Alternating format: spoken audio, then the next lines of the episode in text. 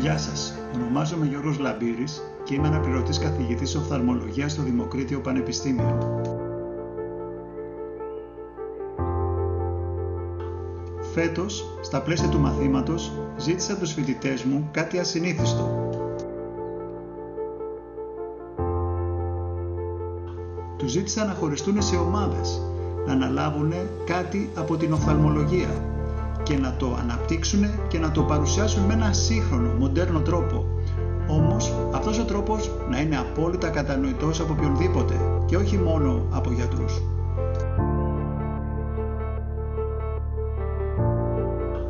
Κυρίες και κύριοι, σας παρουσιάζω λοιπόν τα podcast των πεμπτοετών φοιτητών της οφθαλμολογίας στο Δημοκρίτιο Πανεπιστήμιο Θράκης. Καλή ακρόαση.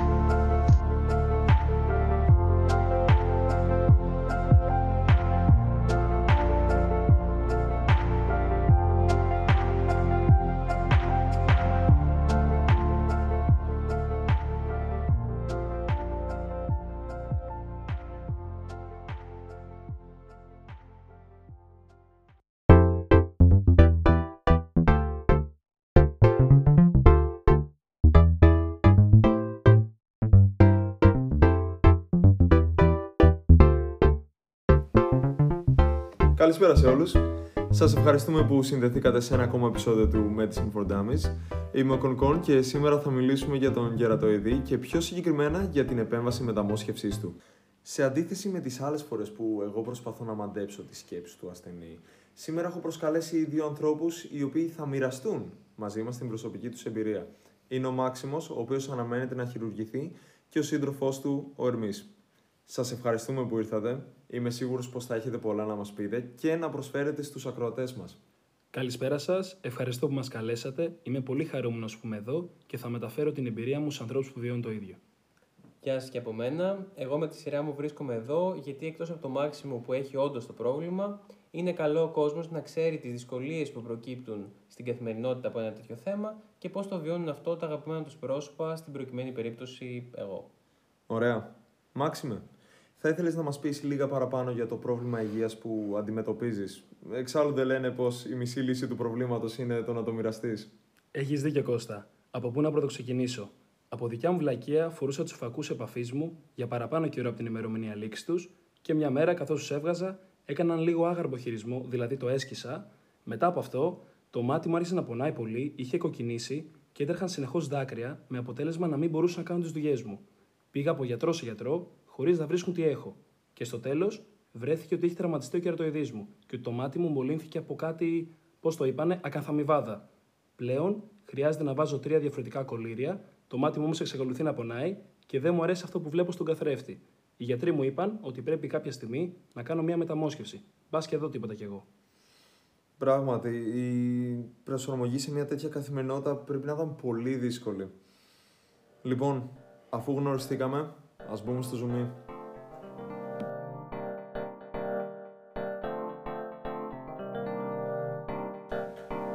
Πάντα φανταζόμουν τις μεταμοσχεύσεις ως το αποκορύφωμα της ιατρικής. Όμως, αλήθεια, είναι ένα τόσο εξειδικευμένο ζήτημα που ε, γιατρέ είμαι σε βαθιά νερά. Το συγκεκριμένο δεν ξέρω από πού να το πρωτοπιάσω. Ε, τέλεια. Γιατί δεν τα ξεκινάμε από τα βασικά; Στο μάτι συγκεντρώνονται οι ακτίνες του φωτός μέσω του φακού και του κερατοειδούς, παραλαμβάνονται από τον αφιβληστηροειδή χιτώνα, αποστέλλονται στον εγκέφαλο και με αυτόν τον τρόπο βλέπουμε. Τώρα, ο κερατοειδής είναι το πιο πρόσθετο τμήμα του ματιού και ουσιαστικά αποτελείται από τρεις βασικές στιβάδες. Έξω βρίσκεται το επιθύλιο, στη μέση το στρώμα και έσω το ενδοθύλιο. Είναι διαφανής χάρη στο ότι δεν έχει καθόλου νερό ανάμεσα στις στιβάδες αυτές και έτσι μπορούμε να δούμε μέσα από αυτόν. Ωραία, οπότε τώρα που έχουμε μια καλύτερη ιδέα πάνω σε αυτό που αναφερόμαστε, νομίζω το επόμενο βήμα είναι να μας πεις τι είναι πρακτικά αυτή η επέμβαση. Ε, ναι, είναι μια επέμβαση κατά την οποία αντικαθιστούμε με ένα μόσχευμα, τμήμα ή ολόκληρο τον κερατοειδή χιτώνα όταν αυτός έχει υποστεί βλάβη. Μόσχευμα λες. Λοιπόν, επιτέλους φτάνουμε στην απορία που είχα από την αρχή της συζήτησης. Ε, πρώτη φορά ακούω για μοσχεύματα στο μάτι και αυτά δηλαδή τι είναι καν, ε, τα παίρνουμε από άλλους ανθρώπους, πώς γίνεται όλο αυτό; Τα μοσχεύματα προέρχονται κυρίως από θανόντες δότες. Συγγνώμη, θα πάρουμε το μάτι από νεκρό. Είναι ασφαλές. Ε, είναι λίγο μακάβριο, το ξέρω, αλλά έτσι συνηθίζεται. Δεν είναι καθόλου επικίνδυνο καθώς γίνονται οι απαραίτητες εξετάσεις για διάφορες νόσους όπως AIDS, υπατήτηδες, σύφυλλη ή κάποια άλλη ενεργό λίμωξη του ματιού και όποιοι είναι αρνητικοί σε αυτά τους δεχόμαστε. Οι δότες πρέπει επίσης να βρίσκονται στην κατάλληλη ηλικία, δηλαδή από 15 έως 65 ετών, και ο κερατοειδής πρέπει να λαμβάνεται μέχρι 12 μέρες μετά το θάνατο. Και αυτά που ακούγονται σχετικά με τις ε, λίστες αναμονής και γενικότερα με τις δυσκολίες που συνοδεύουν την έβρεση συμβατού μοσχεύματος, εφαρμόζονται και στη συγκεκριμένη περίπτωση; Κοιτάξτε, στην Ελλάδα, λόγω έλλειψης οργάνωσης και σε αυτό το τομέα, συνήθως τα μοσχεύματα λαμβάνονται από τράπεζες οφθαλμών του εξωτερικού, το οποίο καθυστερεί τη διαδικασία και συνολικά όλο αυτό χρειάζεται λίγο παραπάνω από δύο εβδομάδες. Βέβαια, πλέον μπορούν να χρησιμοποιηθούν και συνθετικά μοσχεύματα, τα οποία επιταχύνουν περαιτέρω όλη αυτή τη διαδικασία. Ε, ακόμη πρέπει να σημειωθεί πως από έναν δότη μπορούν να ληφθούν δύο μοσχεύματα που θα χρησιμοποιηθούν σε τέσσερις ασθενείς. Άρα ουσιαστικά από ένα δότη σώζουμε τέσσερα μάτια. Ακριβώς. Ναι, για να σου ολοκληρώσω την προηγούμενη ερώτηση, η συμβατότητα στις περισσότερες περιπτώσεις δεν αποτελεί πρόβλημα. Το πολύ θετικό του κερατοειδούς είναι ότι δεν περιέχει αγγεία. Και έτσι, αν σκέφτεστε ότι η μεταμόσχευση μοιάζει με τις κλασικές μεταμοσχεύσεις του υπόλοιπου σώματος, κάνετε λάθος. Το ότι δεν έχει αγγεία σημαίνει ότι το ανασωπητικό σύστημα του ασθενούς δεν μπορεί να επιτεθεί στο μόσχευμα, γιατί πολύ απλά δεν μπορεί να φτάσει μέχρι εκεί. Άρα η απόρριψή του δεν είναι τόσο συχνή. Φυσικά και μπορεί να συμβεί σε μερικές περιπτώσεις, αλλά το ρίσκο είναι πολύ μικρότερο από οποιοδήποτε άλλη μεταμόσχευση. Hm. Πράγματι, το, το περιγράφεις να διαφέρει αρκετά από τις μεταμοσχεύσεις που είχα εγώ κατά νου. Ε, καθώς προετοιμαζόμουν για τη σημερινή συζήτηση, βρήκα πως υπάρχουν διάφορα είδη αυτής της επέμβασης. Μάλιστα το καθένα από αυτά με το δικό του περίπλοκο όνομα. Ε, τι πιστεύεις πως πρέπει να αποκομίσουν οι θεατές μας από αυτά; Γενικά υπάρχουν τρία βασικά είδη ανάλογα με τις στιβάδες που αντικαθιστούμε. Κατά την κλασική μέθοδο αφαιρείται χειρουργικά ένα κυκλικό κομμάτι του κερατοειδή που περιλαμβάνει όλες τις στιβάδες και αντικαθιστάται από ένα ίδιου σχήματος και μεγέθους μόσχευμα. Η δεύτερη μέθοδος, η οποία ονομάζεται και DALK, σχετίζεται με αφαίρεση και αντικατάσταση του επιθυλίου και του στρώματος, οι οποίες όπως είπαμε είναι η έξω και η μέση στιβάδα αντίστοιχα, ενώ η τρίτη μέθοδος περιλαμβάνει δύο υποκατηγορίες, την DIMEC και DISAEC, κατά τις οποίες αφαιρείται η ενδοθυλιακή στιβάδα. Η τελευταία κατηγορία είναι λιγότερο παρεμβατική σε σχέση με τις άλλες, αλλά τεχνικά απαιτητική για τον γιατρό. Μάξιμ, εμάς ο γιατρός μας είχε προτείνει την κλασική μέθοδο νομίζω. Α, σωστά, μπράβο. Ε, μπορείτε να μας πείτε πώς περίπου γίνεται; Λοιπόν, κατά την κλασική μέθοδο, αρχικά με έναν διαστολέα κρατάμε το μάτι ανοιχτό κατά τη διάρκεια της επέμβασης. Βάζουμε ένα δαχτυλίδι γύρω από τον κερατοειδή, το οποίο θα χρησιμοποιηθεί σαν οδηγός ώστε να βρούμε το κέντρο του. Και με ειδικό εργαλείο που κόβει κυκλικά τμήμα του κερατοειδή, κόβουμε όμοια κομμάτια του κερατοειδή και του δότη και του δέκτη και το ράβουμε με πολύ λεπτά ράματα. Ε, αυτό ακούγεται λίγο φρικαλαίο. Θα τα κάνει όλα αυτά ο Μάξιμος. Έλα, Ερμή, χαλάρωσε. Έτσι είναι τα χειρουργία. Ναι, εντάξει, μην αγχώνεσαι. Είναι πραγματικά μια επέμβαση που γίνεται συχνά. Μετά από όλα αυτά όμως τέλος. Δεν θα χρειαστεί κάτι άλλο ή να κάνει δεύτερη επέμβαση. Κοίταξε, μια μεταμόσχευση είναι πάντα μια επέμβαση που θέλει προσοχή. Στη συγκεκριμένη το πρόβλημα υπάρχει κυρίως σε μικρούς ηλικία ασθενείς.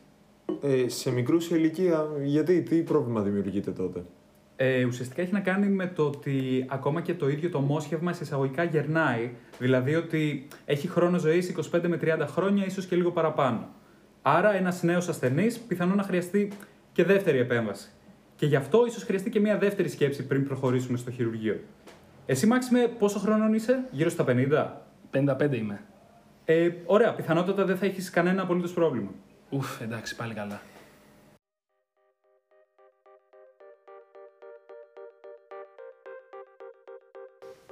Ύστερα από αυτό το θύσανο πληροφοριών από τον γιατρό, τον οποίο ευχαριστούμε πολύ, θα ήθελα να σε ρωτήσω, Μάξιμε, πώς το βιώνεις όλο αυτό; Κοιτάξτε, όλα αυτά που ακούω γύρω από την επέμβαση με βάζουν σε σκέψεις. Παρότι έχω μεγάλη εμπιστοσύνη στους γιατρούς, θα ήθελα να μου λυθούν κάποιες ανησυχίες. Α πούμε, σε πόσο καιρό μετά την επέμβαση θα δω; Η αλήθεια είναι ότι ο κερατοειδής επουλώνεται αργά και θα χρειαστούν αρκετοί μήνες για να επουληθεί πλήρως. Όλη αυτή η διαδικασία μέχρι να επανέλθει η όρασή σου, η οπτική οξύτητα που λέμε, συνήθως κρατάει από αρκετές εβδομάδες έως και ένα χρόνο. Οκ, εντάξει με αυτό, αλλά θα χρειαστεί κάτι σαν φυσιοθεραπείες για να μπορέσει να ξαναδεί; Όχι, όχι. Το μάτι μπορεί και προσαρμόζεται από μόνο. Γενικά, γιατρέ, εγώ που έχω μυωπία, μετά το χειρουργείο θα συνεχίζω να μην βλέπω μακριά. Σε σχέση με τη μυωπία, η απάντηση του ματιού ποικίλει. Δηλαδή, μπορεί είτε να αυξηθεί είτε να μειωθεί. Είναι λίγο απρόβλεπτο αυτό. Είναι όμως πολύ πιθανό να αναπτύξει αστιγματισμό σε μικρό βαθμό.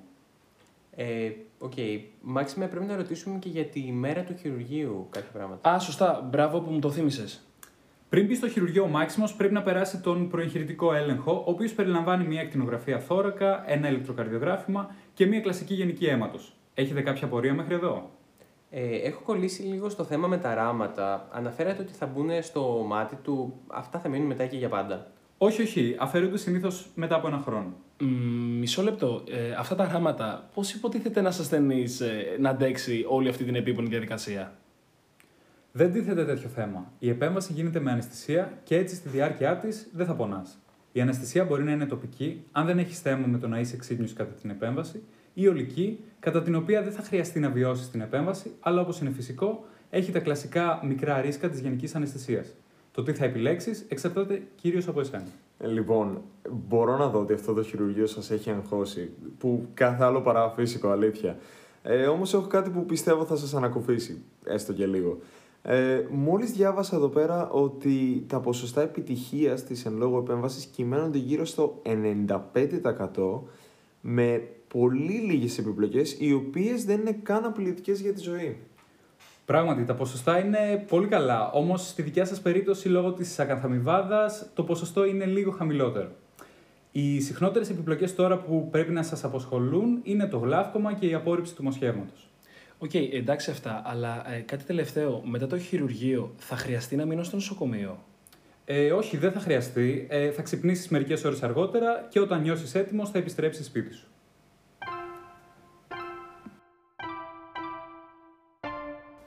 Ρε, εσύ, κάτι διακοπές πρέπει να πάμε. Πώς θα πάμε τώρα; Όχ, έχεις δίκιο. Μήπως να κάνουμε το χειρουργείο το χειμώνα. Αλήθεια, έχω πολύ ανάγκη να πάμε το καλοκαίρι στη Βαλέτα που λέγαμε. Πολύ ωραία επιλογή, Βαλέτα. Τέλος πάντων, η επέμβαση το καλύτερο θα ήταν να γίνει όταν αυτή είναι προγραμματισμένη ή όποτε κρίνει ο γιατρός. Σχετικά με τις διακοπές σας, θα πρέπει να φοράς πάντα γυαλιά ηλίου την ημέρα και να κρατάς καθαρό το μάτι. Ναι, οκ, εγώ να φοράω τα γυαλιά, αλλά θα θέλω να κάνω και βουτιές. Θα μπορώ. Ε, ναι, ναι, εννοείται. Απλά θα προσέχεις να μην βρέχεις στην περιοχή, θα μπαίνεις δηλαδή μέχρι το λαιμό. Το ίδιο ισχύει και για το ντουζ, δηλαδή θα προσέχεις να μην βρέχει το μάτι. Υπάρχουν και κάποια καλύμματα που μπορείς να φοράς. Τέλεια, τέλεια. Μ' αρέσει που το λύσαμε αυτό. Φαντάζομαι θα χρειαστεί να έχω μαζί μου και κάποια φάρμακα, έτσι. Ερμή, ε, πάρε ένα χαρτί και σημείωσε αυτά που θα πει ο γιατρός. Θα χρειαστεί να βάζεις σταγόνες ενυδάτωσης, αντιβιωτικών και κορτικοστεριδών για κάποιους μήνες. Εντάξει, μετά από τόσες σταγόνες που έχεις ήδη βάλει, φαντάζομαι θα έχεις συνηθίσει. Δεν θα έχεις θέμα. Μπορεί να υπάρχει και πόνος, τίποτα που δεν λύνεται με ένα απλό παυσίπονο. Συνήθως η παρακεταμόλη αρκεί. Ερμή, τα πρόλαβες, θες να τα ξαναπώ; Όχι, όχι, εντάξει, το έχω. Οκ, ωραία. Κατά τα άλλα, στις δραστηριότητές μου θα μπορώ να επιστρέψω κανονικά. Θα πάρει καιρό αυτό; Ε, εντάξει, αυτό θα πάρει λίγο καιρό. Δεν πρέπει να σκύβεις γενικά, να σηκώνεις βάρη και πρέπει να κάνεις αποχή από τις σεξουαλικές σου δραστηριότητες για τρεις εβδομάδες μετά το χειρουργείο. Ε, γενικά θα πρέπει να αποφύγεις επίσης δραστηριότητες που απαιτούν προσήλωση σε κάποιο κοντινό αντικείμενο, όπως για παράδειγμα το διάβασμα και ιδιαίτερα την έκθεση σε οθόνες, όπως το κινητό σου τηλέφωνο. Εντάξει, θα δυσκολευτεί εδώ. Όλη μέρα στον υπολογιστή είναι. Μ, Ναι, γελάσαμε, Ερμή. Ε, κάτι ακόμη. Χρειάζομαι το αυτοκίνητο για, για να πηγαίνω στη δουλειά. Πότε θα μπορώ να οδηγήσω; Δεν υπάρχει κάποιο χρονικό όριο γι' αυτό, όπως και για το πότε θα επιστρέψεις στη δουλειά. Αυτό θα το εξετάσει ο οφθαλμίατρό σου μετά την επέμβαση και θα το κρίνει. Θα πρέπει να σε παρακολουθεί, δηλαδή είναι αυτά τα follow-ups που λέμε, αμέσως μετά το χειρουργείο, μία εβδομάδα μετά και έπειτα κάθε μήνα για ένα χρόνο. Ε, ωραία τα λέμε όλα αυτά, αλλά πόσο κοστίζει μια τέτοια επέμβαση; Γιατί από όσο κατάλαβα θα χρειαστεί να σταματήσεις και να δουλεύεις για λίγο. Διορθώστε με αν κάνω λάθος, αλλά στην Ελλάδα, αν η εγχείρηση γίνει σε κρατικό νοσοκομείο, το κόστος καλύπτεται πλήρως μέσω του κρατικού φορέα ασφάλισης του λήπτη, ενώ αν πραγματοποιηθεί στον ιδιωτικό τομέα θα έχει ένα κόστος τουλάχιστον 5 με 10.000 ευρώ. Ε, ναι, ναι, έτσι ακριβώς είναι. Μην ανησυχείς, μπορεί να βοηθήσω κι εγώ οικονομικά αν χρειαστεί. Χαίρομαι που σε έχω δίπλα μου. Χμ. Λοιπόν, σιγά σιγά πρέπει να ολοκληρώσουμε και το σημερινό μας podcast. Οπότε, Χρήστο, έχουμε συνεργαστεί τόσες φορές πλέον που είσαι αναπόσπαστο κομμάτι αυτής της εκπομπής. Και όσο για εσάς παιδιά, ελπίζω την επόμενη φορά που ξαναειδωθούμε να είναι μετά την εγχείρηση, όταν όλα πλέον θα είναι τέλεια στην Βαλέτα. Σε ευχαριστώ πολύ για την πρόσκληση. Κώστα, σε ευχαριστούμε. Ευχαριστούμε. Τίποτα από όλα αυτά που συζητήσαμε για τη μεταμόσχευση σήμερα δεν θα ήταν εφικτά χωρίς τους ανθρώπους που συμφωνούν να κάνουν δωρεά οργάνων. Η κατάσταση όπως έχει σήμερα είναι κάπως αποκαρδιωτική, όμως αυτό μπορεί και πρέπει να αλλάξει. Πλέον, με μία μόνο απλή αίτηση μέσω της ιστοσελίδας Gov, μπορείς να γίνεις και εσύ δωρητής οργάνων, δίνοντας ελπίδα εκεί που μετράει πιο πολύ, στην ανάγκη.